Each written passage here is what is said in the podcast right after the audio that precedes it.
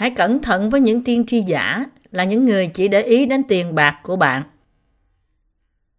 Matthew đoạn 7 từ câu 13 đến câu 29 Hãy vào cửa hẹp, vì cửa rộng và đường khoảng khoát dẫn đến sự hư mất. Kẻ vào đó cũng nhiều, song cửa hẹp và đường chật dẫn đến sự sống. Kẻ kiếm được thì ít. Hãy coi chừng tiên tri giả là những kẻ mang lốc chiên đến cùng các ngươi. Song, bề trong thật là muôn sói và cắn xé.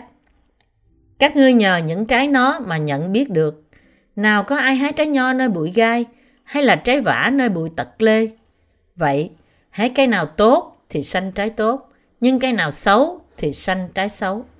Cây tốt chẳng sanh được trái xấu, mà cây xấu cũng chẳng sanh được trái tốt. Hãy cây nào chẳng sanh trái tốt thì phải đốn mà chụm đi.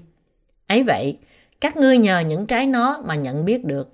Chẳng phải hễ những kẻ nói cùng ta rằng Lạy Chúa, lạy Chúa thì đều được vào nước thiên đàng đâu. Nhưng chỉ kẻ làm theo ý muốn của cha ta ở trên trời mà thôi. Ngày đó sẽ có nhiều người thưa cùng ta rằng Lạy Chúa, lạy Chúa, chúng tôi chẳng từng nhân danh Chúa mà nói tiên tri sao? Chẳng từng nhân danh Chúa mà trừ quỷ sao? Và lại nhân danh Chúa mà làm nhiều phép lạ sao? Khi ấy, ta sẽ phán rõ ràng cùng họ rằng hỡi kẻ làm gian ác, ta chẳng biết các ngươi bao giờ, hãy lui ra khỏi ta. Vậy, kẻ nào nghe và làm theo lời ta phán đây, thì giống như một người khôn ngoan cất nhà mình trên hòn đá, có mưa xa, nước chảy, gió lay, xô động nhà ấy, song không sập, vì đã cất trên đá. Kẻ nào nghe lời ta phán đây mà không làm theo, khác nào như người dại cất nhà mình trên đất cát. Có mưa xa, nước chảy, gió lai, xô động nhà ấy, thì bị sập, hư hại rất nhiều. Vả, khi Chúa Giêsu vừa phán những lời ấy xong, đoàn dân lấy đạo Ngài làm lạ. Vậy vì Ngài dạy như có quyền, chứ không giống như các thầy thông giáo. Với đức tin, tin nơi phúc âm nước và thánh linh, Chúa chúng ta đã ban cho chúng ta khả năng phân biệt giữa những tiên tri thật và tiên tri giả, giữa hội thánh thật của Ngài và những hội thánh giả. Trong Matthew đoạn 7 từ câu 15 đến câu 20, Chúa Giêsu đã nói rằng hãy coi chừng tiên tri giả là những kẻ mang lốt chiên đến cùng các ngươi, song bề trong thật là muôn sói và cắn xé. Các ngươi nhờ những trái nó mà nhận biết được. Nào có ai hái trái nho nơi bụi gai, hay là trái vả nơi bụi tật lê? Vậy, hãy cây nào tốt thì sanh trái tốt, nhưng cây nào xấu thì sanh trái xấu. Cây tốt chẳng sanh được trái xấu, mà cây xấu cũng chẳng sanh được trái tốt.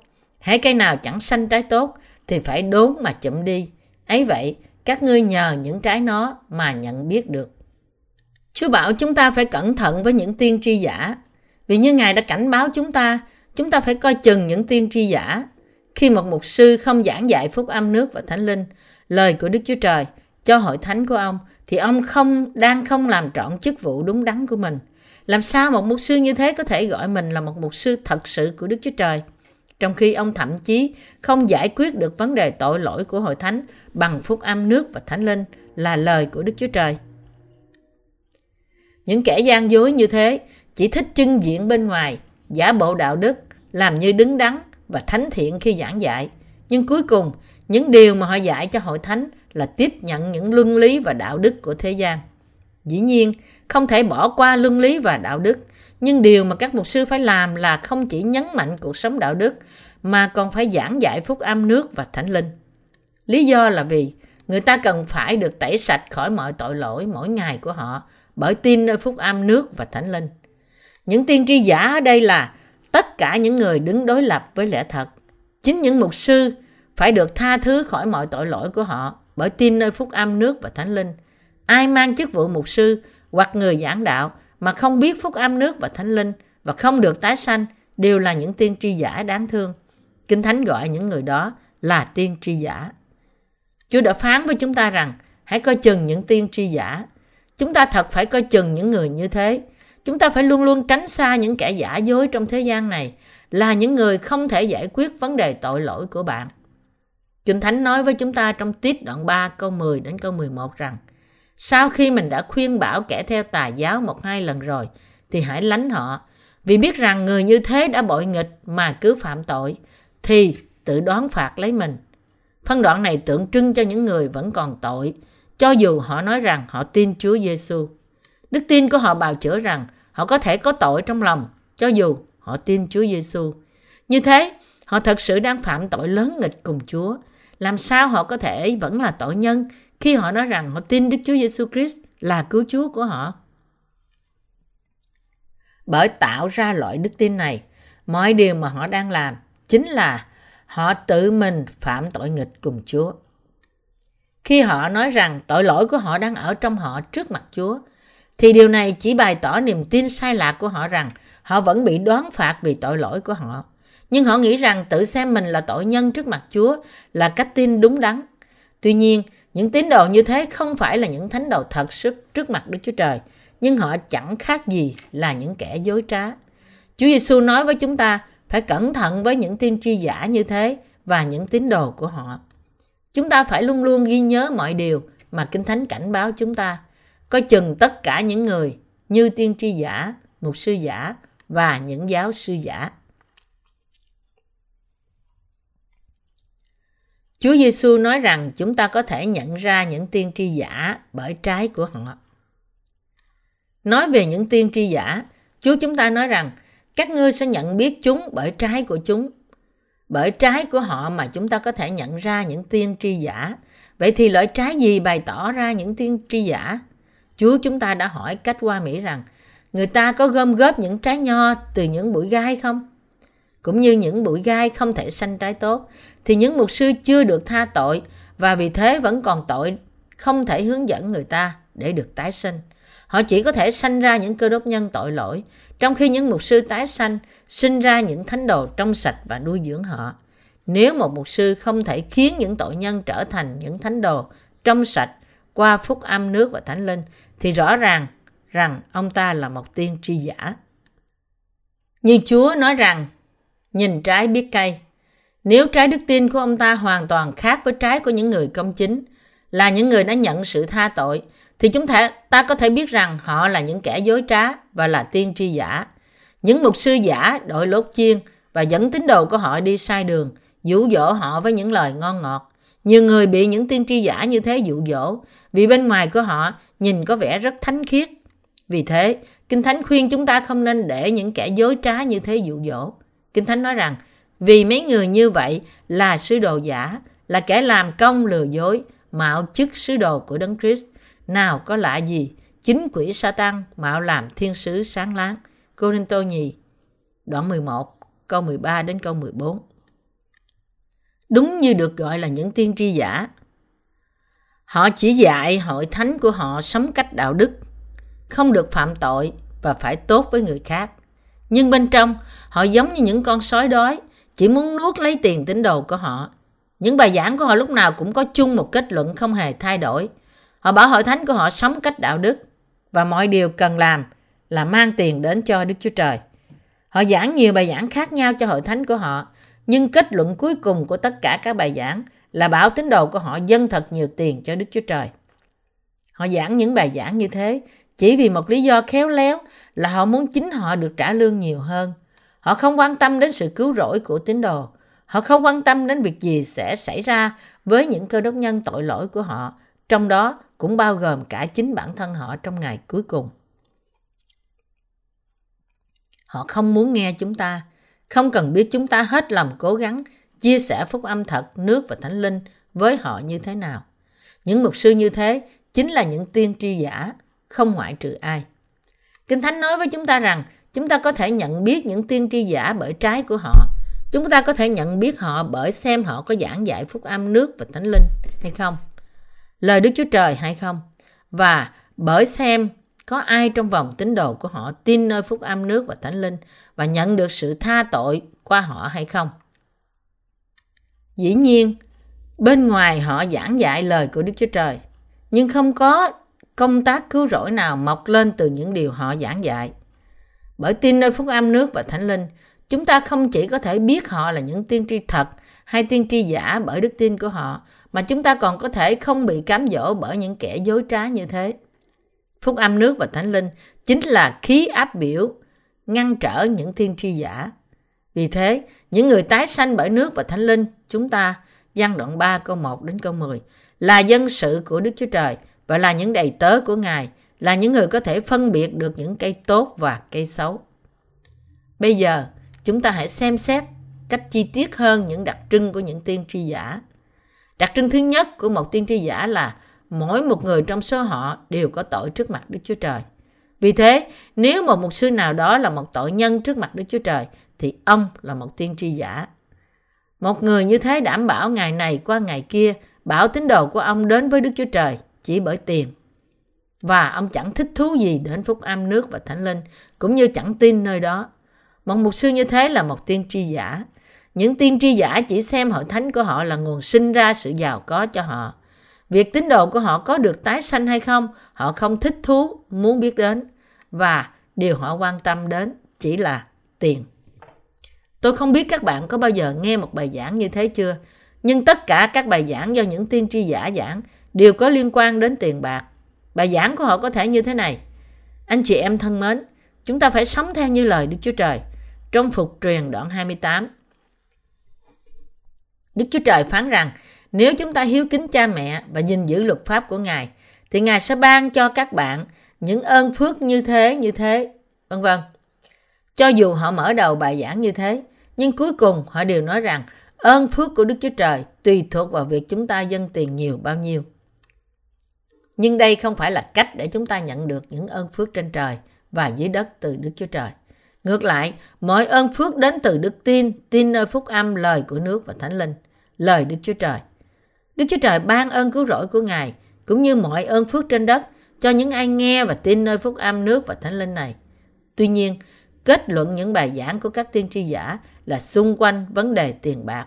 Họ có thể đề cập đến luật pháp, nhưng khi họ nói hãy phục vụ Đức Chúa Trời, dâng tiền cho hội thánh của bạn và tôn trọng mục sư của bạn, là thật ra họ đang nói hãy đem nhiều tiền đến.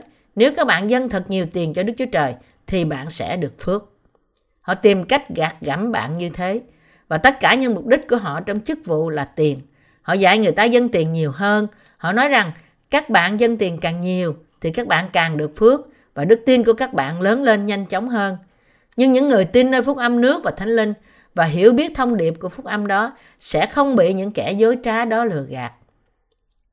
Chúng ta phải thoát khỏi sự cám dỗ của những tiên tri giả. Chúa Giêsu đã nói rằng hãy coi chừng tiên tri giả là những kẻ mang lốt chiên đến cùng các ngươi, xong bề trong thật là muôn sói hai cắn xé.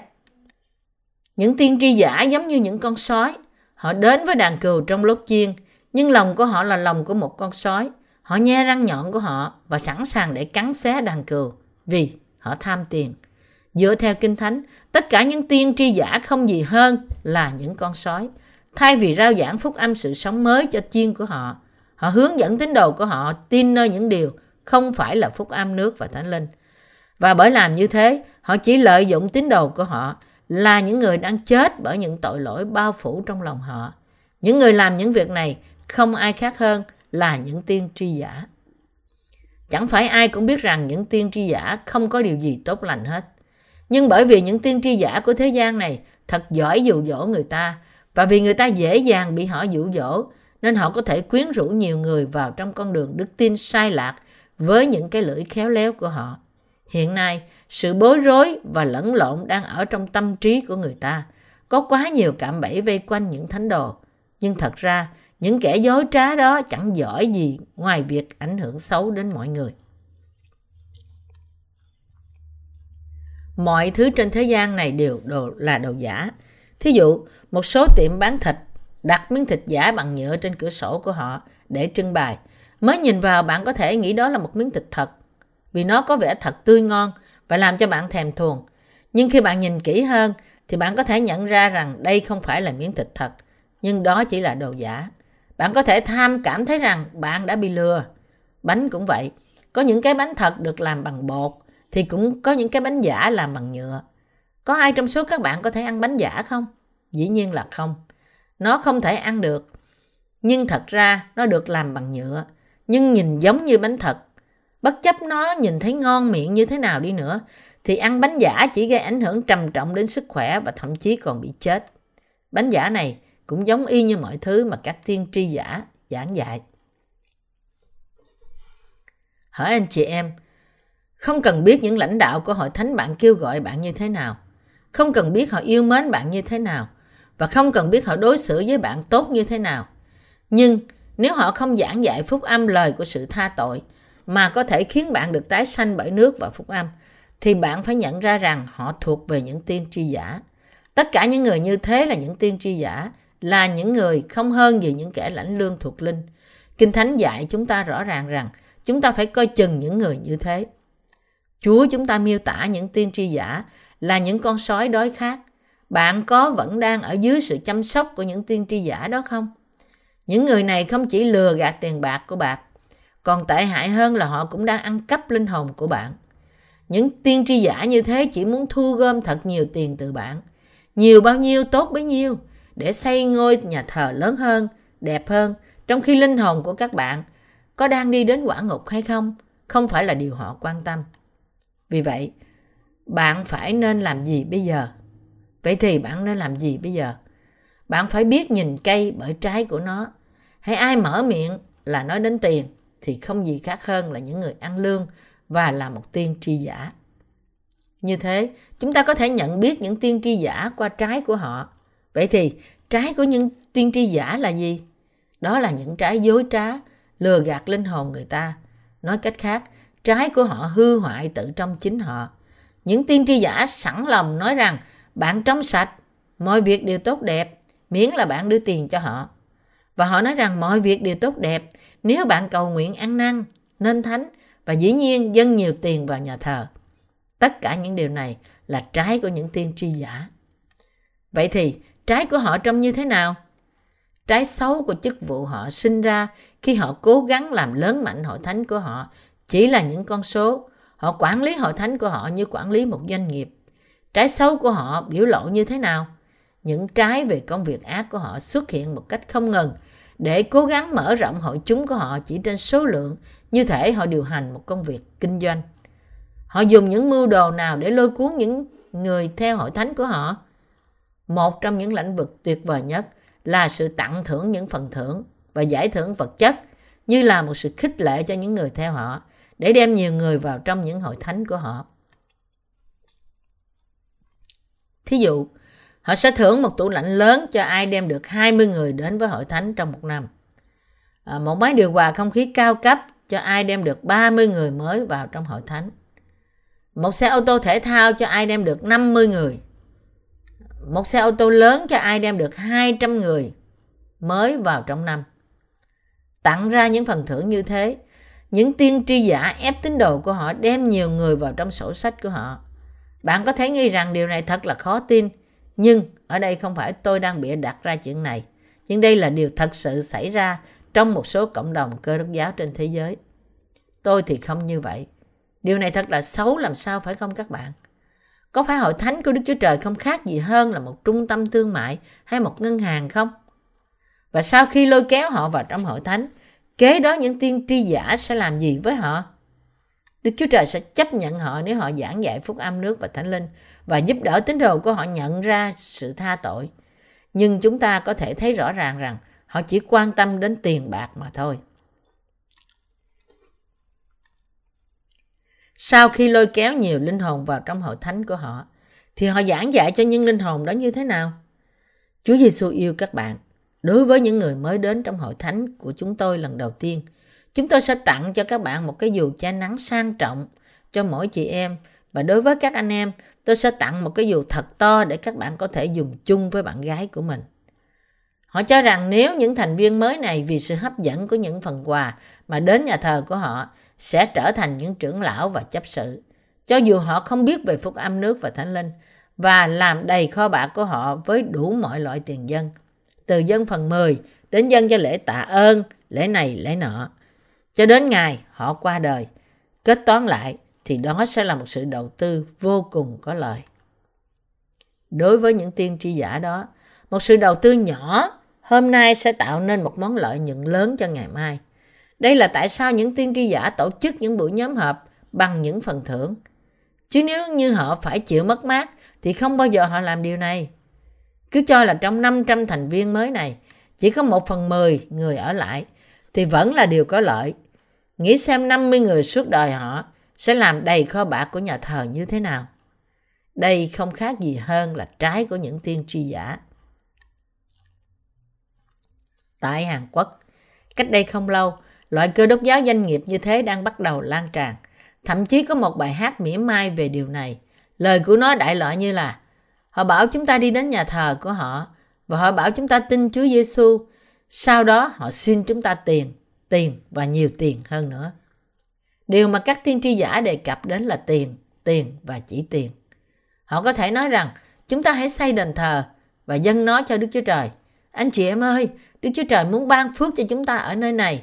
Trong sách Ag, Đức Chúa Trời bảo tiên tri Ag xây dựng đền thờ và Đức Chúa Trời cũng phán bảo rằng những ai không giữ phần vào công khó này sẽ bị rủa xả. Phân đoạn này cũng nói với chúng ta rằng những người dân nhiều tiền cho việc xây dựng đền thờ thì Đức Chúa Trời sẽ ban cho nhiều phước lớn. Các bạn nên chú ý đến phân đoạn này trong sách Ag. Ông ta viết câu kinh thánh trong sách Ag trên một biểu ngữ, đặt nó ở trên cao. Và với một nhà truyền đạo phục hưng, ông khuấy động sự xúc cảm và truyền những cái đĩa dân tiền đi vòng quanh. Sau đó, ông nói với những trưởng lão rằng mọi người trong mỗi người trong số họ phải trả tiền cho 92 mét đất. Những chấp sự thì 457 mét, còn những tín đồ thường thì trả cho 5.000 viên gạch. Đặt kế hoạch xong xuôi cho việc xây dựng, ông ta bắt đầu vắt tiền từ tín đồ của ông như thể không có ngày mai vậy. Anh chị em ơi, nếu trước mặt Đức Chúa Trời, một ngôi nhà thờ lớn quả thật là cần thiết, thì nó phải nên được xây dựng. Ở đây tôi không nói rằng điều này là sai, nhưng nếu việc này thật sự không cần thiết, nhà thờ hiện tại đã đủ cho tất cả các tín đồ, thì có cần xây một nhà thờ lớn hơn không? Những tiên tri giả thật giỏi trong việc tìm ra mọi lý do để bòn rút tiền bạc của tín đồ. Và sự thúc đẩy mở rộng một nhà thờ lớn không cần thiết và vô lý, không gì hơn là một cái cớ. Họ cứ luôn nói rằng, chúng ta phải đưa cho họ thật nhiều tiền để phục vụ Đức Chúa Trời một cách tốt đẹp. Và nếu có ai đó thật sự thực hiện việc đấu giá này, thì họ nhanh chóng nói rằng đức tin của người này thật vĩ đại. Một vài người trong số họ thậm chí còn đặt ra một tấm bảng theo dõi cho thấy việc chấp sự nào dân tiền bao nhiêu và dân phần mười bao nhiêu. Họ làm cho những người không có tiền không thể đến nhà thờ của họ. Đây chính là đức tin của những tiên tri giả, và đây không gì khác hơn là trái của họ. Chúng ta phải làm theo ý muốn của Đức Chúa Cha. Chúng ta phải làm theo ý muốn của Đức Chúa Cha. Chúng ta không được ngoan cố làm theo ý muốn của chúng ta. Nhưng chúng ta phải làm mọi việc lành theo ý muốn của cha.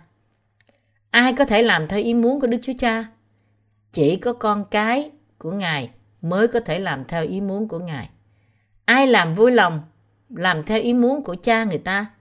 Chỉ có những người con của cha mới sẵn lòng làm theo ý muốn của Ngài. Vì thế, chỉ có những người tin nơi phúc âm nước và thánh linh mới có thể làm theo ý muốn của cha. Và vì chúng ta đã nhận được sự tha tội bởi tin nơi đó và trở nên con cái của Ngài, nên chúng ta đang làm theo chính ý muốn của Đức Chúa Cha. Làm theo ý muốn của cha là để cho chúng ta nhận được sự tha tội bởi tin nơi phúc âm nước và thánh linh và để hết thảy mọi người được giải cứu khỏi mọi tội lỗi của họ. Đây là ý nghĩa của câu làm theo ý muốn cha trên trời. Tuy nhiên, có rất nhiều tiên tri giả trong cộng đồng cơ đốc ngày nay. Họ làm việc gian ác thay vì làm theo ý muốn của Đức Chúa Trời. Đức Chúa Trời chắc chắn sẽ không nhận tất cả những kẻ giả dối này vào trong ngày cuối cùng. Những tiên tri giả này sẽ phản kháng với Ngài khi họ bị từ chối. Họ sẽ nói rằng, nhưng Chúa ơi, tại sao Ngài lại không nhận chúng tôi, trong khi chúng tôi đã làm việc không ngơi nghỉ cho Ngài? Chẳng phải chúng tôi đã từng nói tiên tri thật nhiều cho Ngài sao? Chẳng phải chúng tôi đã có nói tiên tri để mọi người có thể tin Ngài sao? Chúng tôi đã nhân danh Chúa để đuổi quỷ, chữa bệnh và chúng tôi đã xây dựng cũng như dâng cho Chúa những ngôi đền thờ to lớn nhất cho Ngài. Và chúng tôi đã sai đi hàng nghìn nhà truyền giáo từ giáo hội của chúng tôi. Chúng tôi đã xây dựng đến hàng ngàn hội thánh trên toàn cả thế giới. Thì làm sao Ngài có thể nói rằng Ngài không biết chúng tôi khi chúng tôi đã làm tất cả những điều này cho Ngài. Chẳng phải có điều gì đó không đúng ở đây sao? Chẳng phải thật không công bằng sao? Chẳng phải Ngài đang làm điều vô cùng sai trái với chúng tôi sao? Có phải người đang mang chúng chứng bệnh mất trí nhớ không? Họ nói với Chúa rằng, chẳng phải chúng tôi đã nói tiên tri đuổi quỷ và làm nhiều phép lạ sao? Họ tự cho rằng họ là những người làm việc trung tín của Đức Chúa Trời và phản kháng lại với Ngài. Nhưng Chúa chúng ta sẽ nói với họ rằng, hỡi những kẻ gian ác kia, ai bảo các ngươi phục vụ ta? Ai bảo các ngươi ra truyền danh ta? Ai bảo các ngươi giảng dạy lời ta? Ta có bảo các ngươi xây dựng những ngôi đền thờ này không? Ta có bảo các ngươi đuổi quỷ không? Ai bảo các ngươi lợi dụng danh ta để làm việc? Ai bảo các ngươi phải khó nhọc? Ai bảo các ngươi dân mình? Hãy tránh xa ra khỏi ta, hỡi những kẻ làm gian ác kia, vì ta chẳng có liên quan gì đến các ngươi. Nếu các ngươi không làm những điều này, thì sẽ dễ dàng hơn cho những đầy tớ thực sự của ta để rao truyền phúc âm nước và thánh linh. Nhưng mà mọi điều các ngươi làm che lấp những nỗ lực của họ. Thành ra, người làm những việc của Satan như là những đầy tớ của ma quỷ. Hỡi những đầy tớ của Satan, hãy đi cùng với ma quỷ ngay và bị quăng vào hầu lửa đời đời. Các thiên sứ hãy nghe đây, hãy quăng những đầy tớ của Satan vào trong sự tối tăm. Điều mà chúng ta phải nhận biết ở đây là những tiên tri giả này và những người không tái sanh tất cả sẽ bị Chúa chúng ta bỏ đi. Sự cuối cùng của họ là bị quăng vào hồ lửa đời đời. Chúng ta cần phải nhận ra rằng trong vòng những người tôn giáo ngày nay, có nhiều người sẽ bị quăng vào trong nơi này. Đợi đến khi nào chúng ta thật sự ở trong quả ngục thì chúng ta mới biết chắc. Nhưng tôi nghe rằng hỏa ngục hoàn toàn đã đầy rồi. Ở đó sẽ có chỗ cho tôi chứ. Có lẽ Đức Chúa Trời sẽ sai tôi tới thiên đàng vì ở hỏa ngục không còn chỗ nữa. Thật vậy, có nhiều người nói những điều ngu ngốc, trơ trẽn và liều lĩnh như thế đó. Họ nghĩ họ không cần phải lo gì cả. Mặc dù sự thật với vô số người bị bỏ vào hỏa ngục và hỏa ngục cũng rộng lớn đủ để chứa tất cả bọn họ. Và hiện nay vẫn đang còn nhiều chỗ trống cho họ. Hãy nhìn vào những ngôi sao ở trên trời. Hình như đã có một số ngôi sao mà chúng ta thấy hiện nay thật sự đã tồn tại từ hàng tỷ năm trước và đã biến mất. Bạn có biết thiên ngân hà thực sự to lớn như thế nào không? Khi chúng ta nhìn lên ngân hà vào bầu trời đêm, đối với nhiều ngôi sao, chúng ta phải mất hàng tỷ năm ánh sáng để có thể đến với chúng ta và được mắt chúng ta nhìn thấy. Và có bao nhiêu ngôi sao ở đó? Trong khi như thế, thì có thể nào hỏa ngục không còn đủ chỗ để nhận các bạn sao? Đức Chúa Trời là đời đời và thần tính toàn năng của Ngài ở trong vũ trụ đời đời. Chúa chúng ta là toàn năng, toàn tri và có mặt ở khắp mọi nơi. Chẳng có nơi nào trong vũ trụ này mà Ngài không có mặt và chẳng có gì mà Ngài không thể làm. Vậy thì, bạn có còn nghĩ rằng Đức Chúa Trời chúng ta có thể nào bị ép phải đưa tội nhân vào thiên đàng vì Ngài không thể tìm thấy chỗ trống trong hỏa ngục để buộc bỏ tất cả những tội nhân và những tiên tri giả vào đó không? Nếu ai đó suy nghĩ kỹ về Đức Chúa Trời, khi anh ta nhìn lên bầu trời và những kỳ quan tuyệt vời của thiên nhiên, thì anh ta sẽ từ bỏ sự không tin của mình mà nói rằng Ôi Đức Chúa Trời của con, con không thể làm gì hơn là tin. Đức Chúa Trời đã phán trong lời Ngài rằng bởi những sự trọn lành của Ngài, mắt không thấy được, tức là quyền phép đời đời và bản tính Ngài, thì từ buổi sáng thế vẫn sờ sờ như mắt xem thấy, khi người ta xem xét công việc của Ngài, cho nên họ không thể chữa mình được. Roma đoạn 1 câu 20 Chúng ta phải nhận biết những tiên tri giả và đừng bị cám dỗ bởi những điều nằm trong sự sai lạc này. Nếu chúng ta đi theo họ một cách mù quáng và cuối cùng chúng ta sẽ ở trong hỏa ngục. Chúa chúng ta nói rằng, vậy kẻ nào nghe và làm theo lời ta phán đây thì giống như một người khôn ngoan cất nhà mình trên hòn đá. Khi Chúa Giêsu nói rằng ai nghe lời Đức Chúa Trời và làm theo là những người xây mình trên xây nhà mình trên đá. Không có ai nghe và làm theo lời Đức Chúa Trời mà không phải là người tái sanh. Chỉ có những người đã được tẩy sạch khỏi tội lỗi của họ bởi tin nơi phúc âm nước và thánh linh mới có thể làm theo ý muốn của Chúa. Chỉ có những người tái sanh mới xây nhà đức tin nơi nước trời. Cũng bởi tin nơi phúc âm nước và thánh linh mà đứng vững trên lời và cũng chính với đức tin này chúng ta đang xây nhà đức tin của chúng ta. Một ngôi nhà được xây bởi đức tin thì sẽ không bao giờ bị lung lai và sau đó dù có mưa xa, gió bão, lũ lụt tràn ngập trên thế giới này dẫu chúng ta có bị những cơn sóng thủy triều đập đi chăng nữa, thì hòn đá này vẫn bảo vệ chúng ta khỏi tất cả những ngọn sóng và những ngôi nhà này chắc chắn sẽ không bao giờ sụp đổ. Ngược lại, những người tin nơi Chúa Giêsu nhưng không được tái sanh đã xây nhà họ trên cát, trên những ý nghĩ riêng của họ và vì như thế, khi Ngài đoán xét đến, nhà của họ sẽ sập đổ và họ sẽ ngã gục. Không cần biết họ xây nhà của họ chắc chắn như thế nào, nhưng vì họ đã xây nhà trên cát, nên khi lũ lụt kéo đến và nước tràn vào, thì nền của họ chắc chắn sẽ bị cuốn đi và những ngôi nhà sẽ bị sụp đổ một cách dễ dàng. Anh chị em ơi, tất cả các bạn phải cẩn thận với những tiên tri giả là những người không biết phúc âm lời của nước và thánh linh. Vì thế họ không được tái sanh và họ cũng chính là những người dẫn người ta vào con đường rộng rãi của sự hủy diệt. Một cây xanh những trái tốt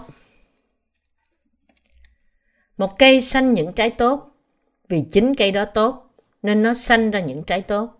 Người tái xanh giống như những cây tốt trồng gần một dòng sông, luôn luôn xanh trái tốt theo mùa, không cần biết họ bất toàn như thế nào. Một cây tốt nếu được người nông dân bón phân và nước thì chắc chắn sẽ xanh trái tốt. Không quá đáng khi người công chính muốn sanh những trái tốt, nhưng vì họ nghe lời Đức Chúa Trời và tin nơi đó nên họ sanh ra trái công chính của Ngài. Những trái tốt chỉ đến từ những người công chính mà thôi. Mọi cây tốt đều sanh ra những trái tốt. Còn bạn thì sao? Bạn có phải là cây tốt thuộc linh không? Bạn có trở thành dân sự của Đức Chúa Trời là những người đã nhận được sự tha tội bởi tin nơi phúc âm nước và thánh linh không?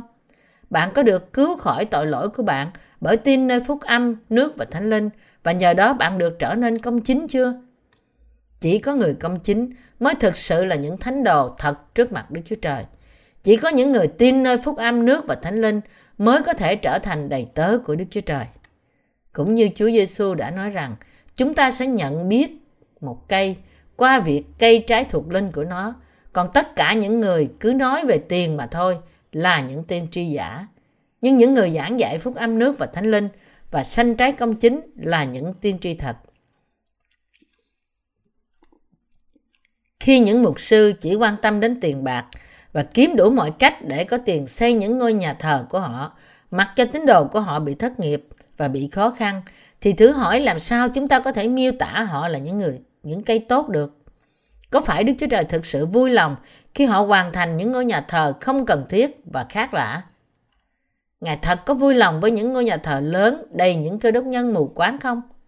Anh chị em ơi, ít nhất các bạn phải tin nơi phúc âm nước và thánh linh và rao truyền nó cho mọi người.